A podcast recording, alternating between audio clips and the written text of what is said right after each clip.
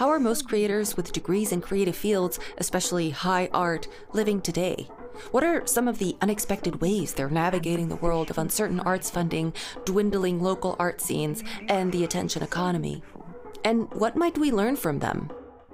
My name is Emma Katrovas. I'm an opera singer turned experimental performer, and I decided to find out, one artist at a time. Each creator I interview is an answer to how to live as an artist today, and there are as many answers as there are artists. If you like the idea behind this podcast, consider subscribing to the newsletter sent out on the 13th of every month. You can find all the relevant links in the description. Here's to being on the verge.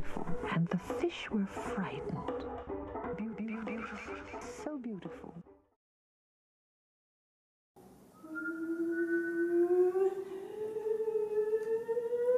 Welcome beyond the edge of the voice. Meet Felicita Brusoni, Italian singer and voice researcher. This is her performing a piece by Vinko Globokar called Jenseits der Sicherheit, which one might translate from German as outside of the safety zone. This piece came out in 1981, but remains one of the more out there pieces in terms of the vocal techniques it demands of the singer. It was also in part this piece that inspired Felicita to pursue the study of the limits of the human voice. Cut to a more recent piece, Anaphora, from 2001. This composition solidified Felicita's journey beyond the edges of vocal production and directly led her to pursuing a doctorate at the Malmö Academy of Music in Sweden, part of Lund University, where the composer of this piece, Michael Edgerton, is director of artistic research. Anaphora is basically a catalog of 56 classes of vocal multiphonics, or, in layman's terms, two sounds produced at once.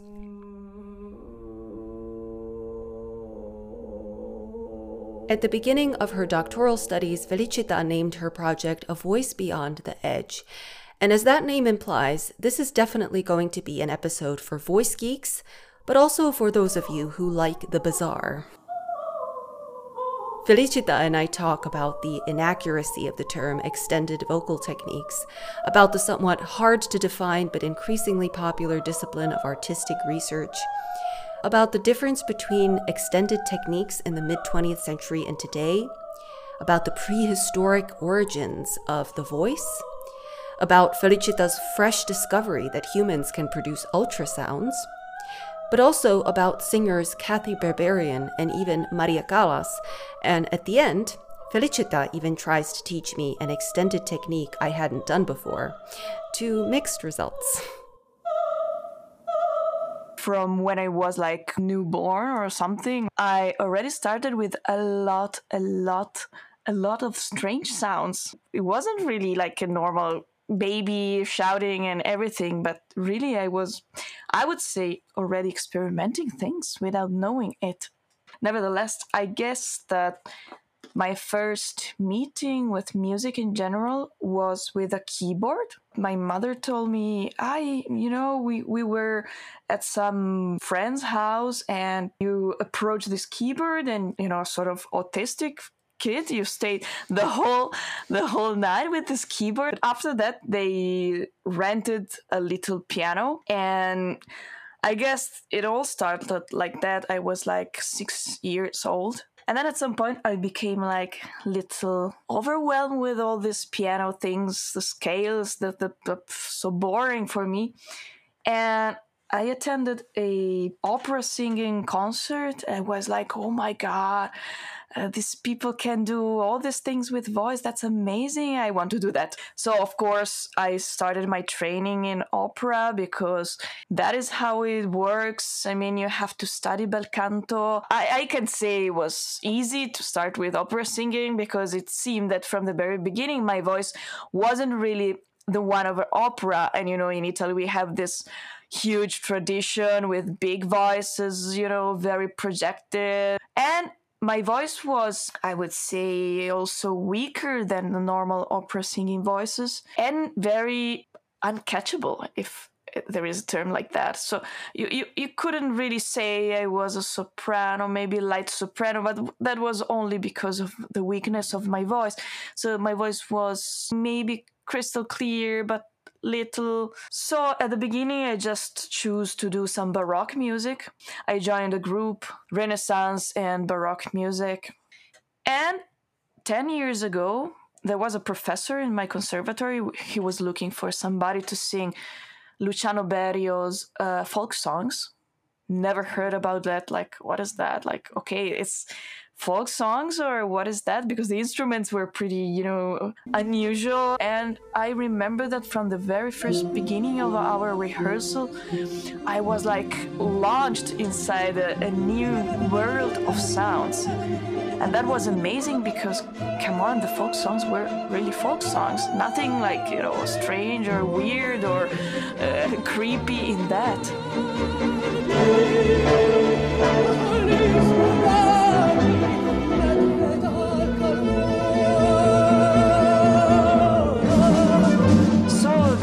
I started posing some question on myself, like, okay, but why are we doing all these things, like coming from the far away past? Like opera singing, it's very old. So I started to collaborate with whoever, of course, the first composers I, I work with were students from the conservatory in my hometown. There was this uh, laboratory named Lab Muscont, Laboratory of contemporary music, so it's musica contemporanea in Italian, of course. And we started making things like okay, trying out new pieces written by the students, but also some pieces like randomly graphic scores of the 40s and 50s, or some Berio, some uh, Louis Andriessen, some really easy Stockhausen. Uh, I remember, first of all, one of my best favorite pieces ever. Vinko Globokar's, Jenseits der Sicherheit, which, okay, the title means everything yeah. of the piece. And it was like, oh my God, how, how can I do this? How can I do that? So that's how I discover what the overtone singing is. Or, you know, melting two sounds together like whistling and singing. And that, of course, opened me another world. And then, of course, eh, when you start digging into contemporary music, I mean, it's it's very hard to to to come out.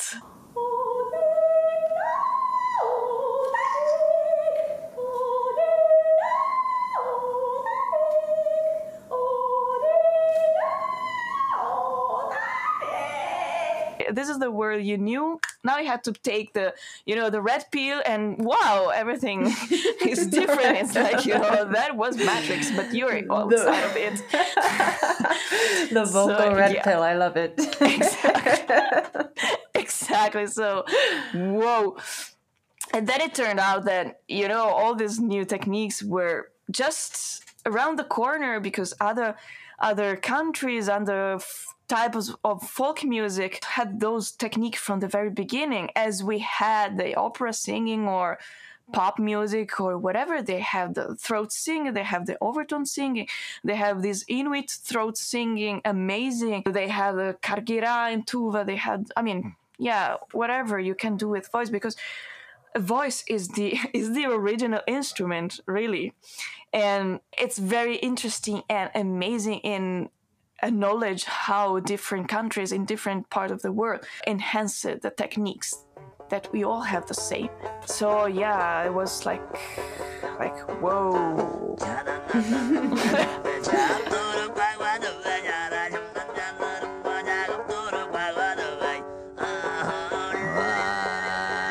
I discovered what was artistic research because it, it wasn't at all clear to me and that took me like six months. And still i'm not sure of what artistic research is. And of course there is a huge debate about around that. We make new knowledge through artistic research being artists. Mm-hmm.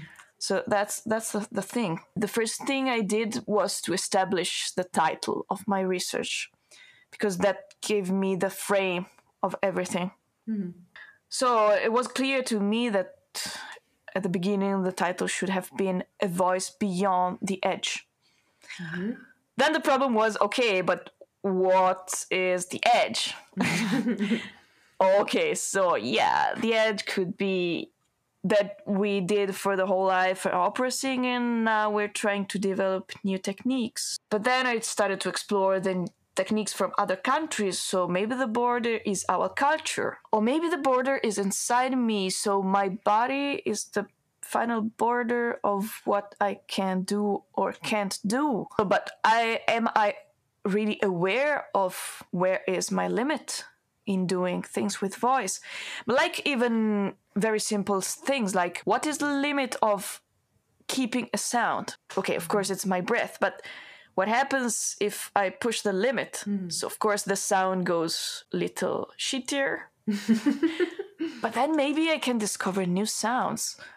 Or another thing, simple, very simple example is what's in the border between two vowels. Hmm. You have a vowel E, hmm. vowel U, what's in between?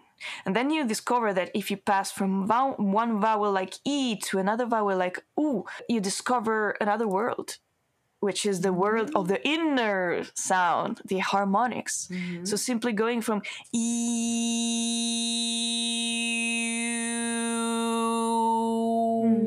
And mm-hmm. you know, in opera singing, you were always told, "Okay, e u," and you, you- just can't have something in between. And that also is the possibility that some new technology gave us since like twenty years, maybe. Mm-hmm. The fact of using these new machines, like some laryngoscopy or EGG, in order to explore the instrument from a scientific point of view, of course, mm-hmm. give you some other ideas of what are the limits? Because when you see the vocal folds, you figure out why you can't do some sounds. Of course i'm not a scientist but i can collaborate with scientists like mm-hmm. laryngoiatrics or bioacousticians or ph- phoniatricians mm. especially. Yeah that's that's pretty interesting. But what is very clear to me is that i have to fill, fulfill some gaps that we have in the singing knowledge Yes. a lot of experimentation has been done in the 70s. We had amazing singers that also tried to put up a method like Deborah Kavasch. We had beautiful, amazing artists like Meredith Monk, David Moss. Joan La Barbara. We have Joan La Barbara, amazing. Uh, so yeah, a lot of these people. So we have material. We can of course start from that. Normally, what I do in my everyday life is to try out new things randomly, improvising on something that could be something from nature like mm-hmm. I, I hear some sounds from birds from whatever i can hear from outside and i try to play with it i made recordings then sometimes i improvise on my recordings just to find some dialogue between the voices. And I love also to collaborate with people, so I started some workshops at the Malmö Academy of Music with the singers that are there, like the students, uh, singing students, but also from the jazz scene, like exchanging thoughts and trying techniques. At some point, uh, I was contacted by a singer from uh, Stockholm, and she she came out with a new sound. So we invited her in Malmö in order to record this sound, and it turned out to be a very strange, creepy sound. Like uh, I I can define it as an ultrasound because it really stays over the normal limit of hearing. Also. So the sound is about from 10,000 hertz to 15,000 hertz. So I learned this sound from her and we put it in a spectrogram mm-hmm. to, to analyze it. And in the spectrogram, we saw this fundamental frequency was very high, mm-hmm. around at the time was 13,000 hertz, like hmm. something like, like bats or rats or you know dolphins. And you learned this from her. I learned the technique, and at some point, I wasn't even able to to hear it anymore and was like oh my god i'm already frustrated eh, eh, because I, I can't do it anymore but then i put the sound in the in the spectrogram again and it turned out that I was making a sound around 19,000 to 20,000 hertz. So, like, okay, that's wow. why I can't hear it. I can hear only up to 17,000 hertz. This makes me think if, if a singer sings and you can't hear them, exactly. are they singing? or exactly. something something like the tree in the forest. exactly. So, you know, as you can see, a lot of question yes. come, comes around like, okay, so that's the first reported uh, expression mm. of ultrasounds in mm-hmm. humans. Wow. How do you produce it? Oh, so it's, it's I don't know if I can make you hear this, but well, it comes probably out... not. I'm not a bat, so it comes out with together with a lot of air, mm-hmm. like if you were producing some noise air, like. Mm-hmm. But then you have to filter this air, or something occurs in the throat. This air takes some vortex somewhere we still mm-hmm, don't know mm-hmm, where mm-hmm. and that's very difficult to understand because we can't mm. see air right. movement even if we go with a laryngoscopy right. so that will be something to work uh, around so uh, some kind of vortex starts in mm. somewhere in my throat and this produces uh, some sort of i wouldn't say vibration but something like that some reflections mm-hmm. inside, and mm-hmm. this very very tiny whistle comes out. Mm-hmm. Yeah, I can hear. It's making yeah, a very strange sound. It the, is. It's. Uh, it was doing something like some kind of uh, static, actually. Exactly. Something like that. Exactly. Interesting. The problem again is that you have this noise air mm-hmm. noise. So yeah. How can we get rid of it in in a in sense of having using this in a musical way? Can we use it in mm. a performance? Probably half of the audience can hear this, mm. or can we maybe boost it with mm. some you know electronic uh, patch or mm-hmm. something? So mm-hmm. yeah, the idea is how can we use the sound in a yeah. musical way of course, this could be a, a discovery, new discovery in the I don't know scientific community, in the bioacoustic world mm-hmm, or whatever. Yeah. But I'm interested in what can I do with this as a mm-hmm. singer.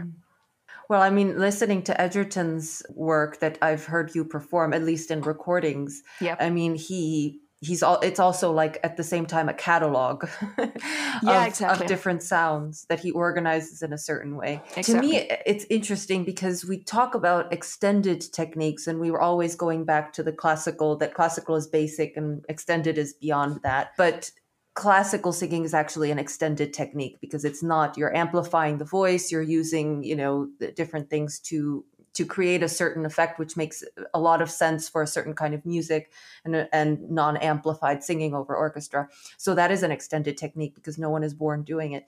But in the mid 20th century, when Cathy Berberian started, kind of launched this whole thing, as far as I, I can tell, what they were using, what she often was using, uh, and what the composers whom she inspired were using, were actually almost the opposite of extended techniques. They were using everyday sounds a lot of times. So then that was the cutting edge back then. Right. Grunts and laughter, even even talking, even coughing, sounds that actually are not extended because they are normal sounds that people make as opposed to the classical sound, which is learned. And now it's flipped. And what you're doing is something totally at the edge of, of, of human capability that scientists didn't even know we could produce so that's that's to me that's a very interesting shift that has happened within the whole extended technique sphere i guess. Yeah. Right. Um so again the problem about this name extended yeah. it makes no meaning. I mean we have many techniques and opera singing just is just one of the techniques. Uh, overtone singing is another one pop singing is another one musical like belting or this kind of stuff as other techniques. So maybe we just have many many techniques mm-hmm. and yeah what happened with Cathy Berberian she has this tradition from the Armenian community she was mm-hmm. born yeah basically in the US but of course her family was Armenian, so maybe she carried with her this background from another country. She was living in a new country, uh, dealing with opera that comes from another country again. And she was totally open minded, trying to catch all the interesting sounds from wherever. Mm. I've read some interviews to her where she talked about she, she, she loved Maria Callas and she was like very intrigued by variations the, the, the shapes that Maria Callas gave to, to, to the voice to opera singing and we all she was uh, like a revolutionary singer for opera singing she brought everything through Yeah. the more realistic content to the, the, the understanding of the text to the sensibility of the the actor inside the, the, the, common singing practice. So for sure she was interested but by something that wasn't that clear at the time!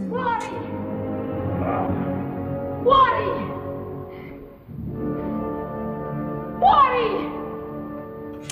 and then the, the, the great thing happened with a collaboration with his husband uh, luciano berio Cathy Berberian's husband. Yeah, Cathy Berberian. In in Berio Memories, there are these descriptions of uh, like everyday life in Berio's house, mm-hmm. with Cathy Berberian going around like doing whatever with voice, from mm-hmm. lullabies to screaming to like chatting to hmm. speaking in Armenian to singing Monteverdi. Uh, mm-hmm.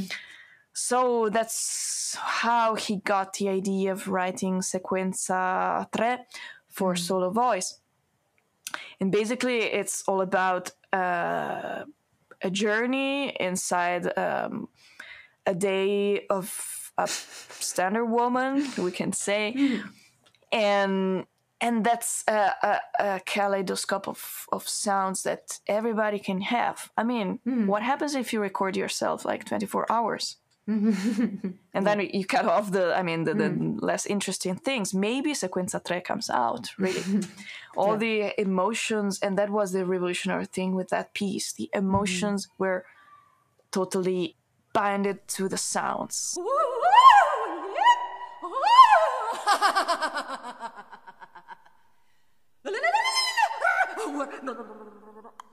And that another Yeah. thing that is really f- huge interest in me because we all have extended techniques of, of this strange sounds in our everyday life. The thing is that, that we are not aware of them and they come out only in together with some strong emotions. So for instance if you cry you're making a lot of amazing sounds like "Ah, ah," you know and this uh, whistle tones like. You're like Mariah Carey and you know don't know it. Of course the thing that differs a vocal performer from a standard human beings that a vocal per- performer can do this thing like on command hmm. and for a huge amount of time without damaging the voice. But we have also to to take in consideration that we have these extended techniques hmm. Already embodied in our voices Well, I mean, the in the beginning, that's what extended techniques were. They were adding a humanity to it, actually. yeah totally Because yeah. they, you suddenly you could express things that actually, I mean, they, you know, there was some experimentation with that. I think with opera always uh, that that once in a while in very dramatic situations you would have something kind of extra vocal, but those were very special occasions. And other than that, you had this wonderful smooth uh, sound, very uniform. But what's interesting to me now is that when you talk about what you're the, your cutting edge, where you are right now, where extended techniques are now, the sounds have become so strange. and so uncommon and so and they really are at this point extended in the sense that actually people do not make them in everyday life. But i think what you must be interested in what i'm hearing that you're interested in is that okay so we have these sounds but how can we cre- create something expressive with them actually? Yeah, how can we communicate with them? So what are some of the interesting things that are happening with actually making music and expressing something with these sounds? I find the more, more most interesting thing in connection to emotion or to some ideas that the, the composer has. They, they start with, you know, random questions like, okay, what is your vocal range? and I start to explain it's it mm. all has to do with timbre, and then we sort of try out things in order to achieve their ideas. Mm. So like, okay, I'm writing something about Dante Inferno. Uh, I would like to have some sounds, you know, very creepy, very this and that. Mm. So I will like let them hear my multiphonics, and then we find a way to link the multiphonics to the normal singing in order to have a, you know, uh, something more weird. Or like, oh, this I want something that reminds of youth, you know, some like infant singing. So okay, that's perfect for you know using falsetto together with air, like simple things like that. Ah. Which is a, an extended technique as well because it's, I mean, forbidden for opera singing. Or, yeah, like percussive sounds, whatever. Mm, uh, The aim is, again, to achieve musical uh, needs. Yeah, musical needs. It's interesting how you describe this. I mean, singers who really specialize in new music, this is how they work with composers a lot of times. Yeah, I noticed exactly. that modern dance is actually a little bit further along in terms of this Right. idea of collaboration Right. and offering movements to the choreographer and, and really building something for the bodies of the dancers and i think that that's well that's the future i think now is really this sort of uh, the what you're doing for more singers to to do it because if you anyone who's academically trained is absolutely not prepared i think for to do this because Exactly. you first learn how to do the score exactly and very faithfully and you're not you don't get very used to offering anything of your own And also, I'm fascinating about the relationship with the audience. The last thread in arts, yeah, in arts in general, is mm-hmm. towards a more immersive art performance. So I'm also guessing, yeah, but you know, it's still the concert situation where you're a singer and the public is there, maybe mm-hmm. seated, maybe bored, maybe whatever. How can you change things again? How can we go beyond the border of these things? yeah So I'm- also thinking about new strategies, new environments for these extended techniques or for the mm-hmm. singers themselves. Why can the audience be not be involved? Mm-hmm. Let's involve the audience. I mean, we all have voice. That's the thing. That could be mm. something very the, the most democratic instruments Yeah. ever yeah really and also uh, uh, we could say yeah but you know uh, if you would like to have a real inclusion you would include also people that can't use voice. But there are projects about that. I've saw an entire choir project about people that have been surgered with a tumor in the larynx so basically they don't have the larynx anymore and they have to learn to speak without using the vocal folds. So using other things Yeah, of your body like sto- yeah false vocal Okay. stomach the things all the valves uh, the other valves that we have you can use your stomach to speak? Yeah yeah yeah Oh, to produce some plosives and stuff. Okay. yeah exactly. Yeah that's weird but in the end larynx is a, it's a valve. Yeah. it's Yeah, nothing more than a valve. Actually i've re- i've read uh, an article about the fact that at the beginning of history the larynx and the vocal folds were supposed to be only a valve in order to not drown. Yeah, Yeah. it was only a mistake that maybe yes yes. Yeah somebody lifts something very heavy Mm-hmm. and it leads to do like and that was Mm-hmm. the beginning of using the voice. They weren't even intended for making sound in the beginning. They were intended as a valve to keep water totally out of another the yeah, exactly. So that's also interesting. And yeah i, I would like also to ex- expand this environment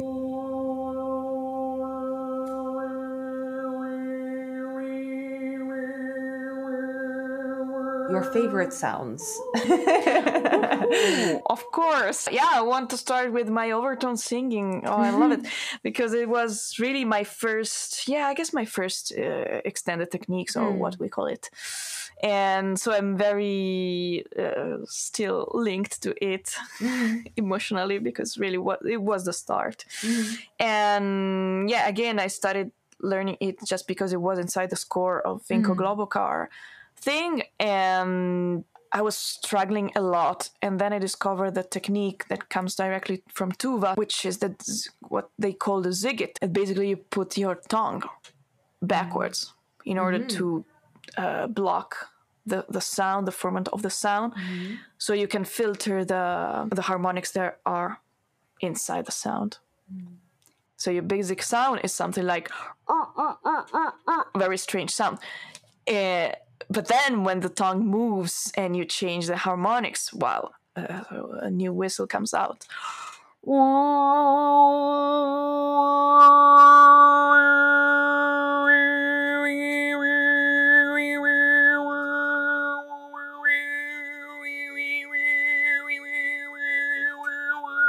Wow.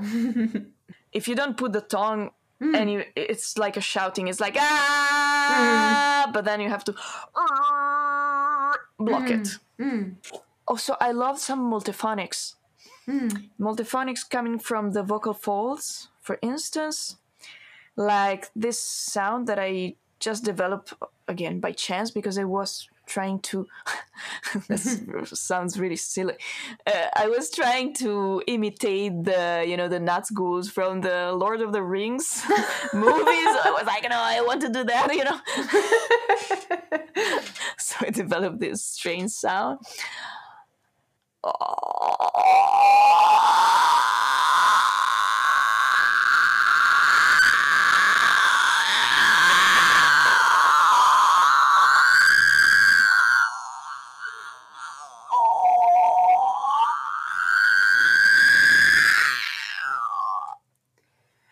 So this is uh, isn't that this is multiphonics, and what's happening is that your Yeah. vocal cords are vibrating at two different. Yeah, no. basically they're Yeah. vibrating like like in a random way, like of course asymmetric, asymmetrical. but yeah. it's s- an asymmetry, of course, that I I can't control. yeah.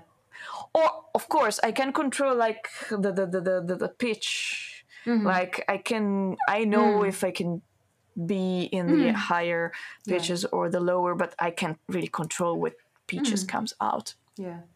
But these sorts of multiphonics, there's like many, many different types. I mean, Yes, not of many, course. but many. Yeah. uh, you know the the um, idea of multiphonic is very broad because you can have you know a voiced sound together with voiced sound like you can match the vocal folds sound so ah normal ah with the the um, false vocal folds which are just upper over the vocal folds. And if you match them um, a new sound will come out full of harmonics again. And this is again is a technique from the tuvans. And you can also find this technique in south africa Xhosa women or in the bass singer from the canto tenore in sardinia. And it goes like that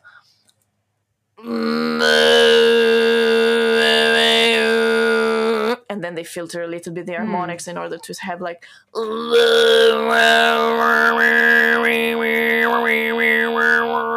Mm-hmm, mm-hmm. or Yeah. something. Mm-hmm. but the basic thing is that you have a ah together with this uh, uh, Uh-huh, vibrating. Yeah. so this is yeah voiced and voiced because it is again coming from a sound and but then you can match like voice thing like again coming from the vocal folds together with a, a whistle for instance mm-hmm. which is not something that comes from a, a vibration but it comes from a vortex of air. Mm-hmm. So like ah,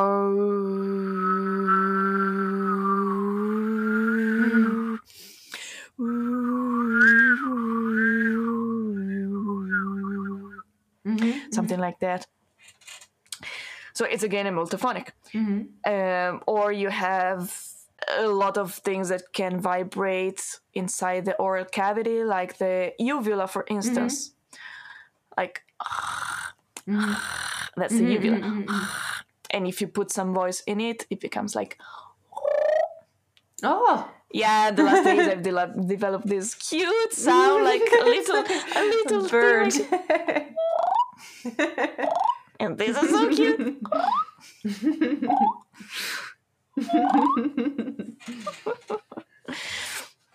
and then you can let vibrate all the i would say fricative sounds. Mm-hmm. That's the, the, the right term. All the throat uh, membranes.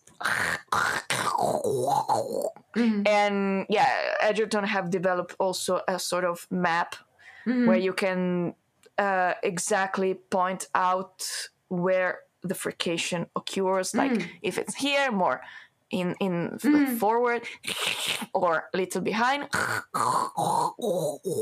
Mm-hmm, mm-hmm, mm-hmm. And of course, this make different sounds. Like if I add some voice there, it's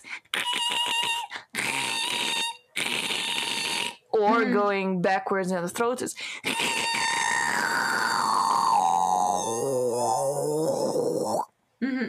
different sounds. Yeah. Of course, what I want to mention is that it's we have to change the aesthetics of mm. considering of this all these sounds. So there is at some point also a problem of aesthetics mm. used in considering different sounds. We mm. don't have the ear prepared for all these variations yet Yes. Yet because I think we're gonna have it. For instance, I- I'm very interested in the beatboxing world because they're hmm. developing very fastly new sounds. Of course, the the the intention is to use them as a percussive percussive thing hmm. and you know imitating electronic music and stuff. Hmm. But i think we can find a, a- channel to join the two things because they are developing a lot i mean they have this oral tradition developing mm. methods developing sort of schools they have also different styles right now mm-hmm. so i'm very into it It's amazing what they do. Like It it is is, just exactly. out of this world. Yeah. Exactly. Exactly. Yeah. and then I mean you can also have unvoiced sound together with unvoiced sounds, like mm. nothing coming from the vocal folds. You just have, for mm. instance, this vibration with mm. um, uh, leaps, like bleep mm. buzz or mm. whatever you can would call it, together with I don't know the the the mm-hmm. tongue. So you have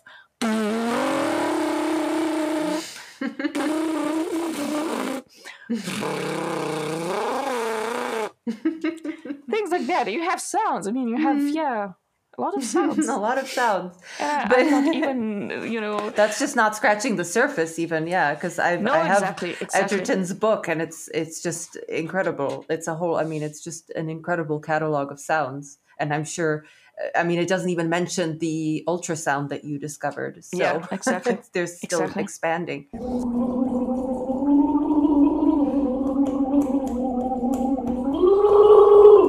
Think it would be fun if maybe you tried to teach me like one sound in real time. so, Okay, I have one very simple one. Okay, okay. Uh, basically, you just have to have to try to match Mm-hmm. the normal vocal sound with the fry. So the fry goes Okay. like, uh, and the vocal sound is, uh. What if you Mm-hmm. match the two things together? Fry and normal sound together. Yeah, it's a thing of imagination.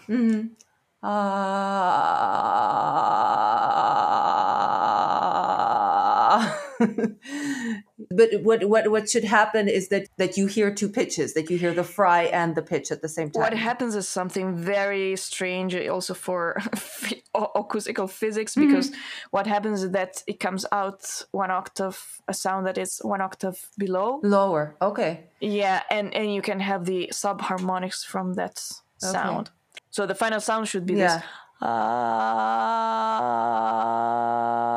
Okay. Ah, it's like this almost bronchital sound. it's like Sort of. it's like what happens when you have a cough or something. Exactly. Well, even if you're very lazy, you know, in the morning you're like, uh, and Ah. Hmm. Yeah. start think, and you feel like it in your in your chest actually.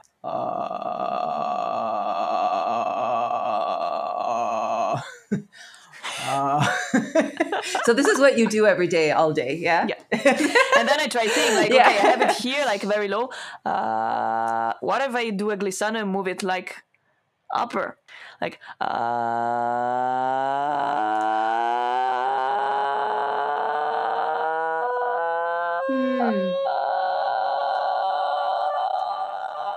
So I am Yeah. trying to use, you know, Yeah. mm, normal variations that anyone could do in a mm, musical f- way of doing with thi- things, and to yeah to try out new things. Uh, okay, I'll have to practice this more. yeah, for sure. But even when so, you're lazy, like uh, you start talking like uh, that uh, because yeah, you're very tired of speaking, like no breath support, nothing.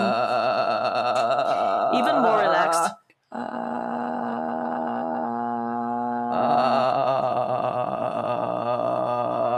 yes, it's coming out.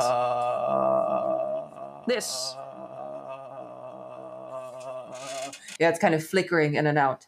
Interesting. Okay. Yeah, it is. It is.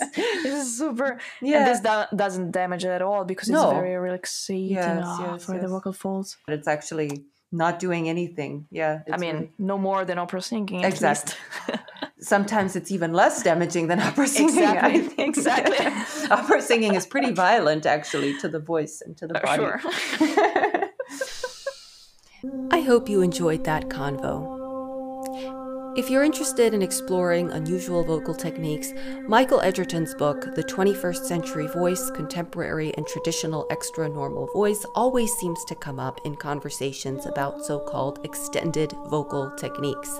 If the music we discussed in this episode seems too inaccessible and avant garde, I suggest you keep an eye out for one of Felicita's future projects, which she described as crossover contemporary rock progressive grunge. To follow Felicita, check out the links in the description. Oh, and I think I figured out how to do the sound that Felicita was trying to teach me. Ah.